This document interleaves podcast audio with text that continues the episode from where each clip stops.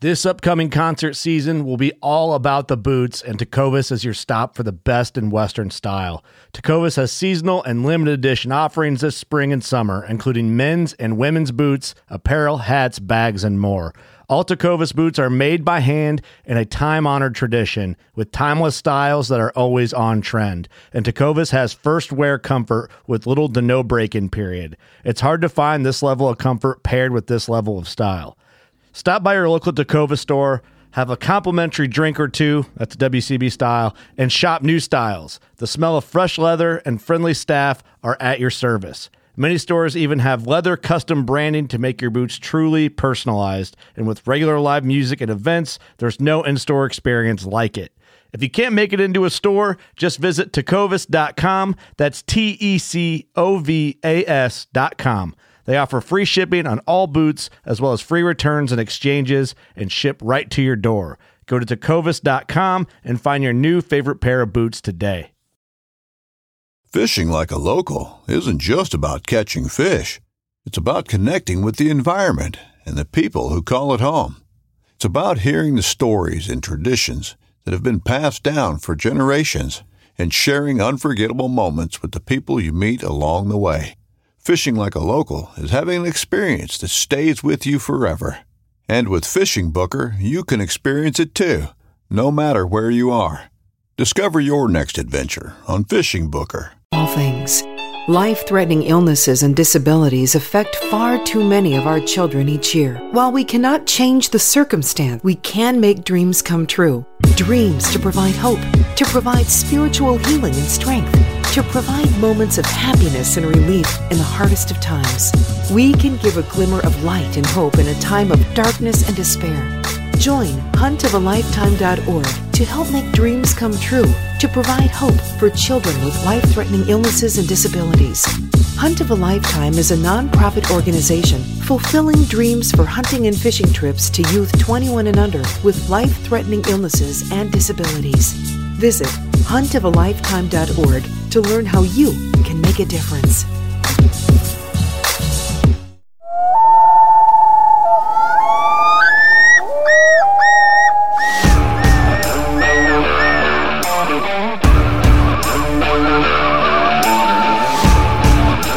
Please join me, Game Warden Wayne Saunders, and other game wardens on our adventures protecting wildlife, saving lives, and having fun, all while serving the public and the natural resources of our planet.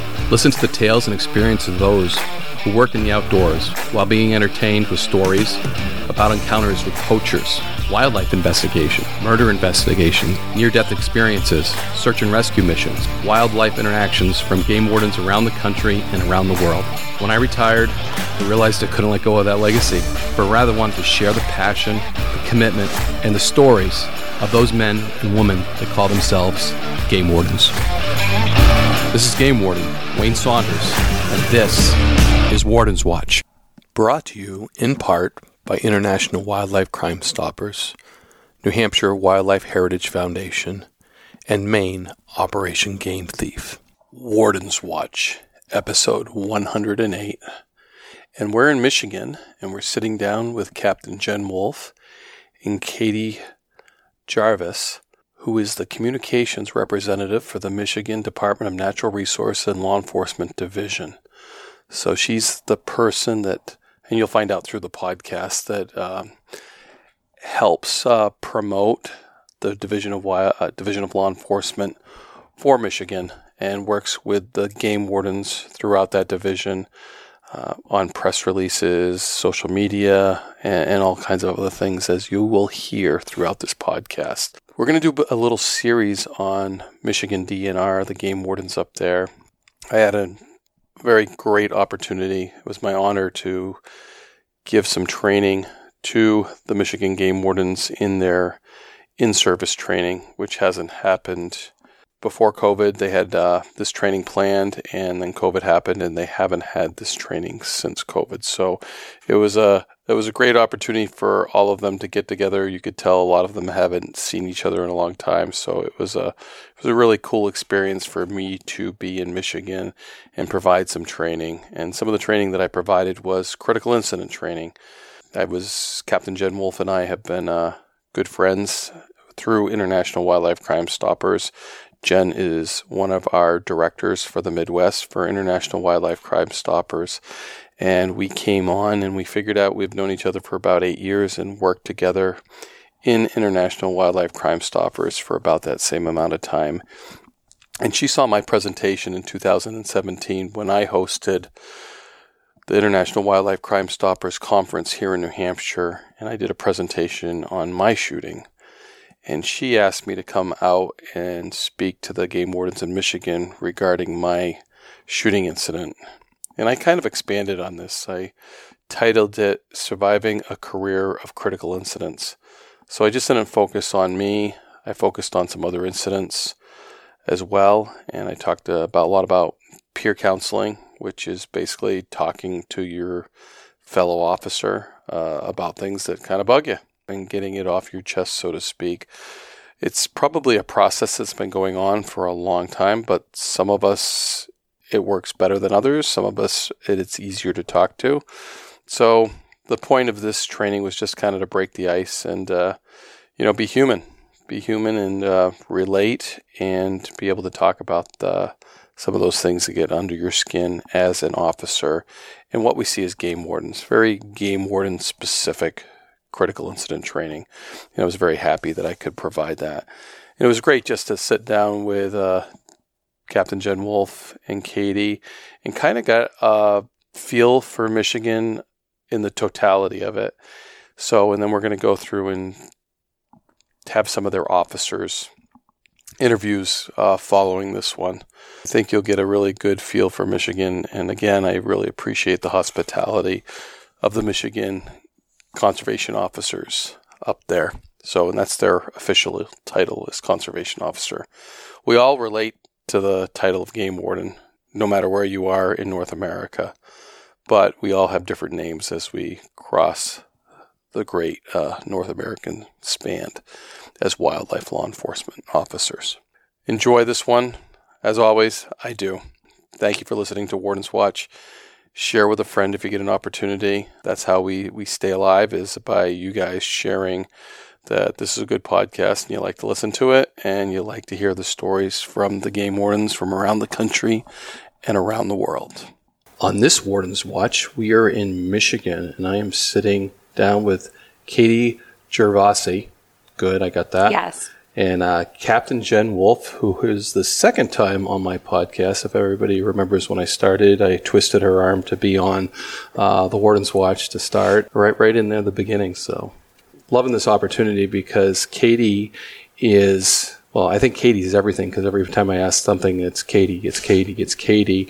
Why don't you tell everybody who you are and mm-hmm. what you do? My name is Katie Gervasi. I'm the communications representative for the Michigan Department of Natural Resources Law Enforcement Division. So it's my job to work with the Michigan DNR conservation officers and to let everybody know about the great work that they do and how essential it is to the state of Michigan and visitors to Michigan. I wear quite a few hats, but as a communications representative, I'm involved with the public relations, marketing, and advertising. So that is anything from when something happens in the field, the officers, they contact me. I work with them to write up a press release, distribute it out to the media, help manage media relations, maintain our web presence. I work with the DNR social media manager to um, maintain a positive officer presence on our social media accounts. Um, and one of the best parts of the job is that I get to do a lot of ride alongs with the officers so that I can get um, photos and videos to help tell that story. Wow, everybody needs a Katie, huh, Jen? Yes, we do. That's why we, that's why we brought her in. Too kind. A, yeah, because every time I ask you, oh, that that would be probably Katie. That would be probably Katie, and I'm like, wow. She so, tells our story well. Yeah, and I think it's so essential for every law enforcement division within those types of agencies to have somebody because we, we have a lot of story to tell and to have somebody constantly on that is, is awesome because I think one reason I started this Wardens Watch podcast, I don't think game wardens do a good enough job of telling their stories. And there's so many stories out there to tell that, you know, we could go on and on and on. Yeah. So. Our, you know, any officers very humble. So they just think they're it's Absolutely. just part of my job. Um, Absolutely. Where she can Where she it can- from the eyes of outside the law enforcement and how to deliver it Right. to everyone um, and the advantages of it, right? As well as what we do for the overall conservation. We work with every division within the agency, and you know, it takes a little piece of all of us, and she's able to articulate that very well as well. Right. And I'm sure the officers appreciate that too, because some of us are poor communicators, and to have someone help us write a press release uh, would be totally awesome, because I've written some pretty poor press releases in my day and age. Um, no, communication is definitely a skill that Michigan officers are very, very skilled in. Um, they actually say that communication is one of the most important skills of being a conservation officer um, because they need to know how to articulate themselves with the public when they're handling situations. Um, they're probably encountering people who um, are armed with some type of a firearm or a, you know a knife, whatever it is. Um, and those people may not be happy. So the officers do possess excellent communication skills. And one of my preferred ways to work with them in the event of a press release is they usually send me a summary and, and they are very well written. And so I can take that as a first You're so kind. and then um, it, and then I usually call them up um, to ask additional questions to help fill in the blank. But yes, I do want to go back and reiterate how humble all of the officers are, and it truly is um, building those relationships with everyone in the law enforcement division uh, that keeps me here and is why I love my job because it's a team effort and um, just everyone is essential to keep it going. Right. And that's my problem, these humble game wardens. You know, I'm out there trying to get the, the stories and then I hear this, this, and I have to actually, it's very difficult. And I, I'm kind of lucky by doing this. I, I get a lot, I get a lot further than a lot of other people would trying to do this because I was one of them. Um, of their podcasters that said, how did you get that game warden to talk to you? And I'm like, well, I'm one of them you know, and that's part of it. I understand what they're going through. I understand the cases, and you know, it, just to have a, a sportsman interview you, yeah, we do it, but it's just I don't I don't think it has the impact as a, another game warden sitting down and and game warden stories are so essential. The the public loves them. Every other game warden loves them. Um, so some of those highlights in your career to share, I think, is really important. But let's talk about Michigan. I mean, you guys, you're originally from Michigan. Yes, born and raised. Okay, and Jen's born and raised too. We got that out in the first podcast too. So you get some pride here too, don't you? Absolutely. Yeah, I can I can definitely see that. And from the the southern end of Michigan to the northern end of Michigan, very different, huh? It is, yes. Um, Michigan is such a diverse state from the environment that we have to the people. Um, you know, in southeast Michigan, you have Detroit, which um, on the east side of Detroit, there's the Detroit River, and then Canada's on the other side. Detroit River is really big for fishing. Um, I believe that the spring fish are probably starting to come in right now about this time of year. And then in the Upper Peninsula, the you know, going over to the northwest side, you have Michigan where it borders Wisconsin. And, um, you know, there's a lot of jokes about how, like, Wisconsin people, they become Michigan residents or Michigan residents, they become Wisconsin residents. Um, but it, no, it is such a diverse and beautiful state. And we are so blessed to have so many amazing resources and a strong organization to ensure that those resources are preserved for future generations. You're, you're such a good communicator. All those keywords in there, I'm, I'm, I'm like in awe. So, with that Upper Peninsula, that always, you know, with the wolves, um, you must be talking a lot about that because that always intrigues me when there's different animals that I haven't dealt with. That's what I'm always like focusing on because I, it's my interest. So. Yeah, absolutely. So I'll be the first one to say that um, I'm in the law enforcement division, so I'm not in the wildlife division. Um, so I, I don't know But, but as the, much. we deal with the but- wolves too, don't we? The law enforcement Yes, division? yes. In, um, in a the- different the- manner. Absolutely. The Yeah. law enforcement division deals with everything, Everything. Mm-hmm. anything and everything. Um, so, yes, in the Upper Peninsula, you do have more of a wolf presence. Um, obviously, there's bears, but there are also bears in the northern Lower Peninsula. Um, there's also moose in the Upper Peninsula. So, actually, as of the past year or so, there's actually been an increase in car moose accidents. Hmm. Um, I can't give you any statistics, but if you Google Michigan Yep. car moose accidents, you can read a few of those stories.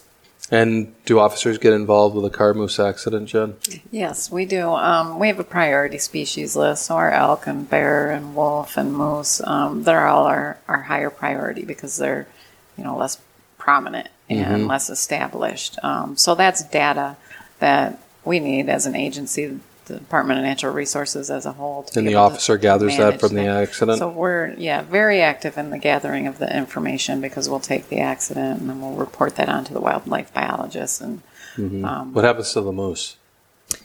Generally, the moose get donated Okay. so that you know the, the meat can go to families in need. Mm-hmm. And um, we we pride ourselves in our community involvement, and that's Right. just one one Not way letting that a, we uh, do that. a, na- a, you know, a resource go to waste too. I mean, that's that's Exactly. always mm-hmm. great when you can take that renewable resource and actually use it. So Yep. Mm. We try to work closely with Michigan Sportsmen Against Hunger to mm. um, just ensure that that meat makes it to the table of um, a lot of families who are in need. And if there is not a local Michigan Sportsmen Against Hunger, um, I'll, I'll say a donor nearby, um, the officers, because they are assigned to um, patrol the county that they live in, they have a lot of those close community relationships. And so they might be able to work with a local pastor or another local shelter to really ensure that um, the meat goes to good use. Um, I actually just wrote an article about this not too long ago, so it's somewhat fresh in my head. Yeah. Um, but it always goes to someone who is so well deserving. And um, one of the things that people don't realize too, particularly like when we get, you know, a 300 pound son moose, is that um, we may or may not have the time to actually harvest that animal in the field. And so just because you're working on such a short timeline, we often look for people who they know how to um, butcher the animal themselves to safely preserve it for their family. Well, that, that that's excellent. So that gets used. No, but I think it's similar, uh, similar in New Hampshire. But I always remember the the old people's home that I uh, brought stuff to. They it was like you know things that brought back their memories from if you brought them a deer, they could remember because a lot of those older people had that generation where you ate wild game. And of course, I got a lot of poaching stories out of that too. They, Sure. they would chuckle and stuff. So, and the other thing with the over limit of fish too, I used to bring that in, and there was you know certain cooks will cook that and certain won't. But I'll tell you the the residents of those uh, they were like tickled pink to get some trout. Um, It's so rewarding, especially um, there was one scenario that I heard about where it was a older woman and her husband was an avid fisherman, but he had recently passed, and so she didn't have that fresh fish coming in anymore. Which you know people don't realize that that's. Um, not only is that a financial impact, but fish is really good for you. You know, it's like a, a healthy nutrient. Right. So um, some of our officers, they, I think it was an over limit case that they got, and they took it to her, and she was just so thankful. She, um, I think she pan fried it for dinner that night. Yeah. No, that's that's great when we can make that kind of impact on, on people for sure.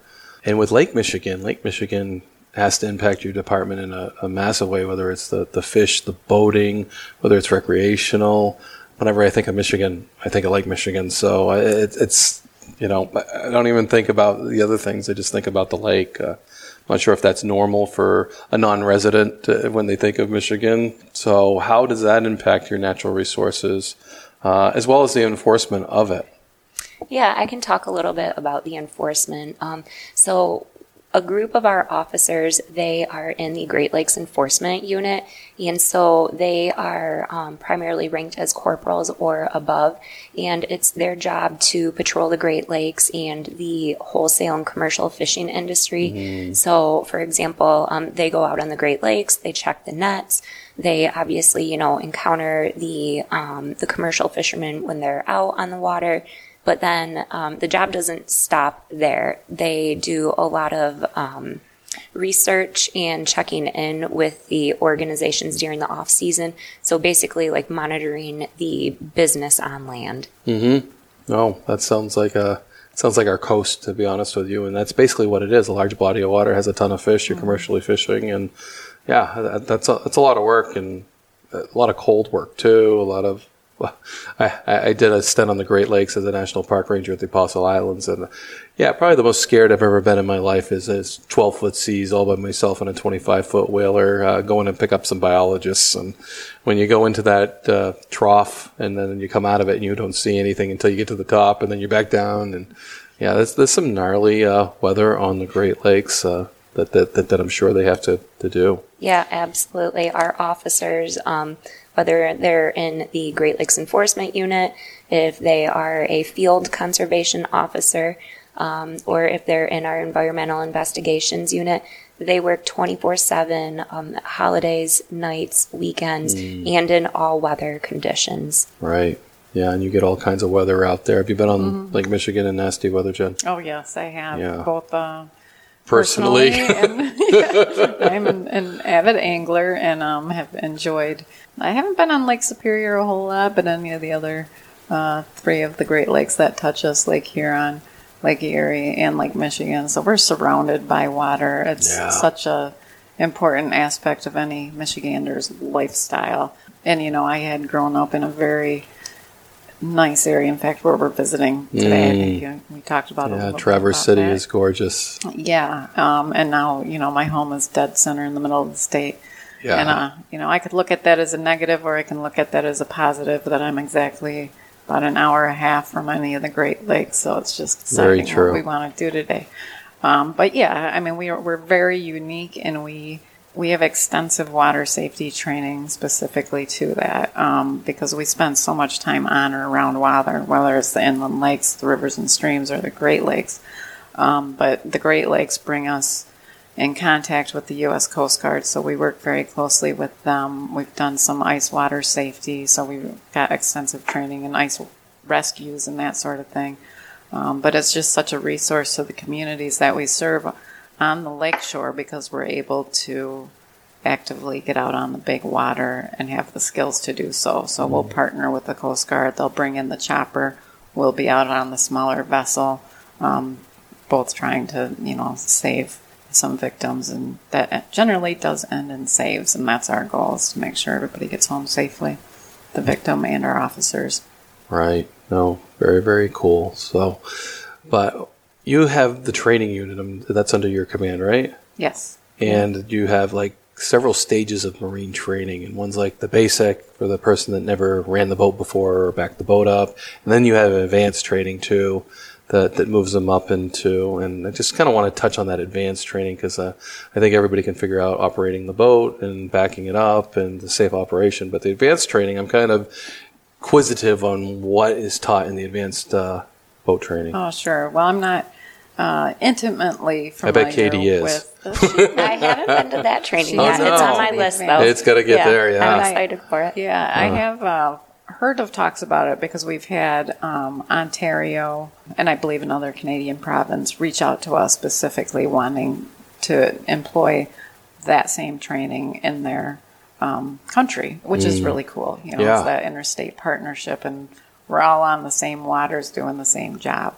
But yeah, there's a series of courses that we set up as far as maneuverability. We're operating larger vessels because Great Lakes, mm-hmm. you know. Uh, What's your biggest vessel on the lake? I think it's a 40 footer. Yeah.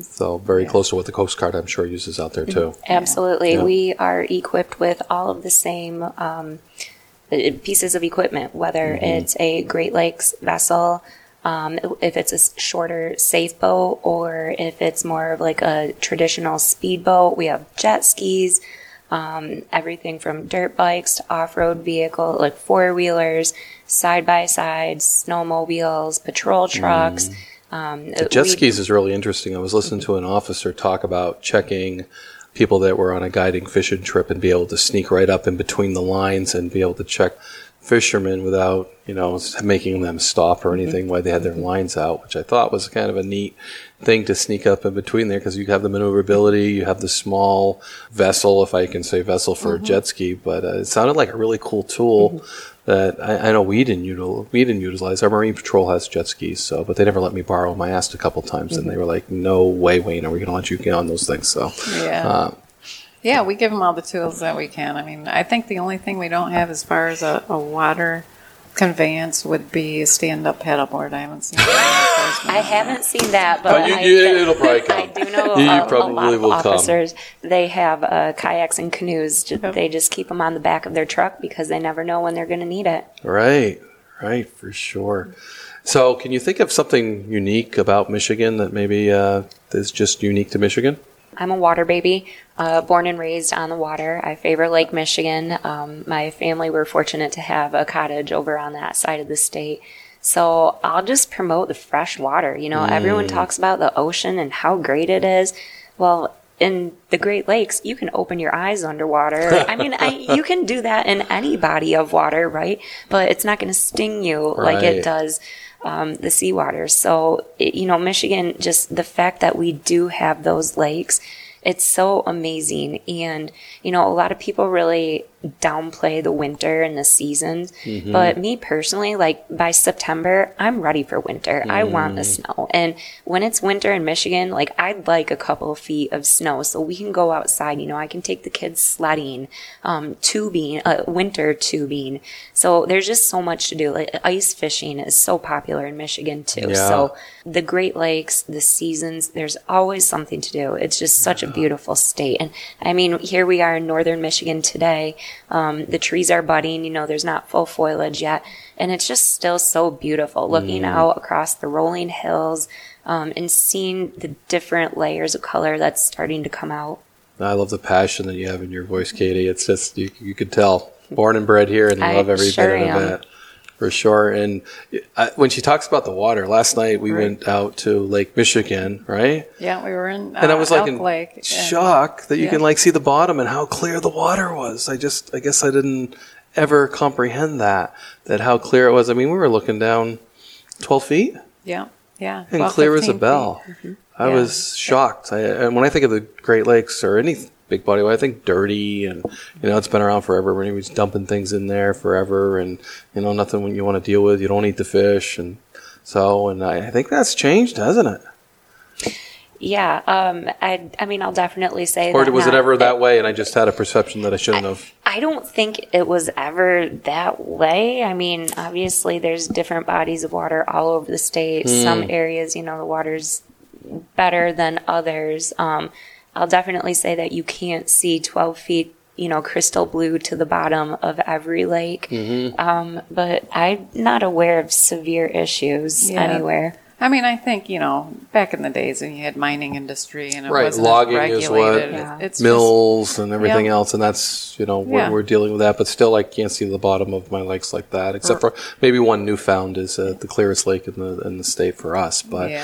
that's what I thought there, and I'm like, this is just for me. I thought it was unusual. You thought it was normal, huh? Well, that's what I grew up around. But yeah, the, Yeah. and many of the lakes in the you know northwest lower peninsula where we're at today. I mean, I think you must have said five times last night. Man, I can't believe how clear this. I- I did. It's just it's turquoise, crystal clear, um, and it is just beautiful. And that's where you know you get out on a. a a boat, and I love stand-up paddleboarding just for that because you can be up there. I there. could see and a stand-up through. paddleboard in the future of the DNR. I'm sure it's on. Yeah, it'll be me out on it, right? like, what's, what's Captain doing out there today? She's patrolling. I'll test it. I'll Yeah. test it for them. I'm willing. But uh, just the sheer diversity that we have in the state as a whole. I mean, you're from a Midwest state as well, so you go through the seasons. I'm from the Northeast. I'm not a I mean, Midwest. North. Oh, that's true. I guess I can't say that. To- but, uh, totally different. yeah. No, but every time I'm But- around here, it's like, oh, what's the terrain? I'm like, yeah, this is pretty flat for me. So, Right. yeah, you have a little bit mountainous, but we do have mountains. We have the Porcupine Mountains to the far west side of the Upper Peninsula. Um, yes, we're not as. Uh, that's you great know, on a search and rescue mission. Believe me. Yes, You know? I, uh, having visited your neck of the woods in New Hampshire, um, that's a little daunting to me to think that you've got to daunting to me. trudge through that. I mean, just extremes, the most extreme weather on White Mountain to do those rescues. So yeah, a little bit different there, which is also a benefit. We we don't have a lot of hurricanes, and we don't mm-hmm. have you know some severe weather impacts. I mean, we still get a few tornadoes here and there, but it's not what some of the further west states have to deal with.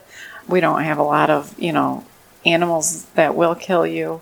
you know, Not yet. not yet, as there are in other states. We don't have a lot of venomous. You know, Yeah, the cold works with that. The snakes don't like the cold. which you know makes it a great job. It makes it a great place to visit, to live. But as a conservation officer, it makes it a lot of fun because Yeah. you never get bored. As soon as you're getting tired of being out on the water and checking boats and trying to, you know, make arrests on drunks who are out there causing hazards, it starts to cool off and the fall colors come out and it, it's a whole new world. And that's just the way it is every year. And I tell you what, 25 years will fly by. Yeah, you know? no doubt about that. No doubt about that. Well, thank you guys for joining me, and uh, we're going to kind of kick off hopefully a, a little series here in Michigan, and you know start with this, then go into the history, and then hear some stories from uh, some Michigan conservation officers, and uh, I'm excited about it. I'm very happy to be here and visited, and uh, you know, Katie, I love your passion for your job and uh, what you do, and and I really think it's a great position that every uh, law enforcement division in a DNR or a Fish and Game should have.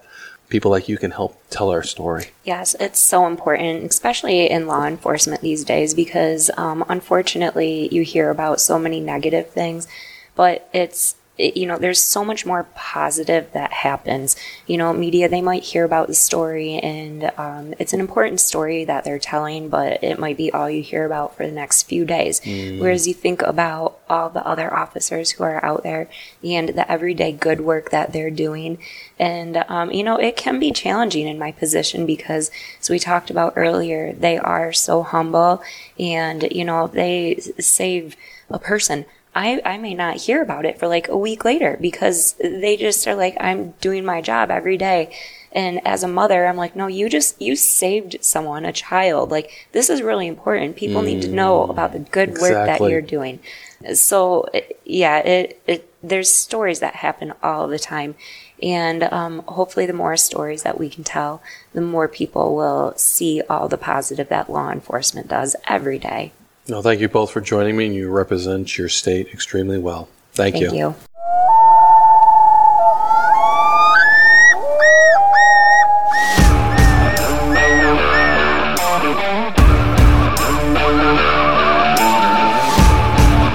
Please join me, Game Warden Wayne Saunders, and other game wardens on our adventures protecting wildlife, saving lives, and having fun, all while serving the public and the natural resources of our planet. Listen to the tales and experiences of those who worked in the outdoors while being entertained with stories about encounters with poachers, wildlife investigation, murder investigation, near death experiences, search and rescue missions, wildlife interactions from game wardens around the country and around the world. When I retired, I realized I couldn't let go of that legacy, but rather wanted to share the passion, the commitment, and the stories of those men and women that call themselves game wardens. This is Game Warden Wayne Saunders, and this is Warden's Watch.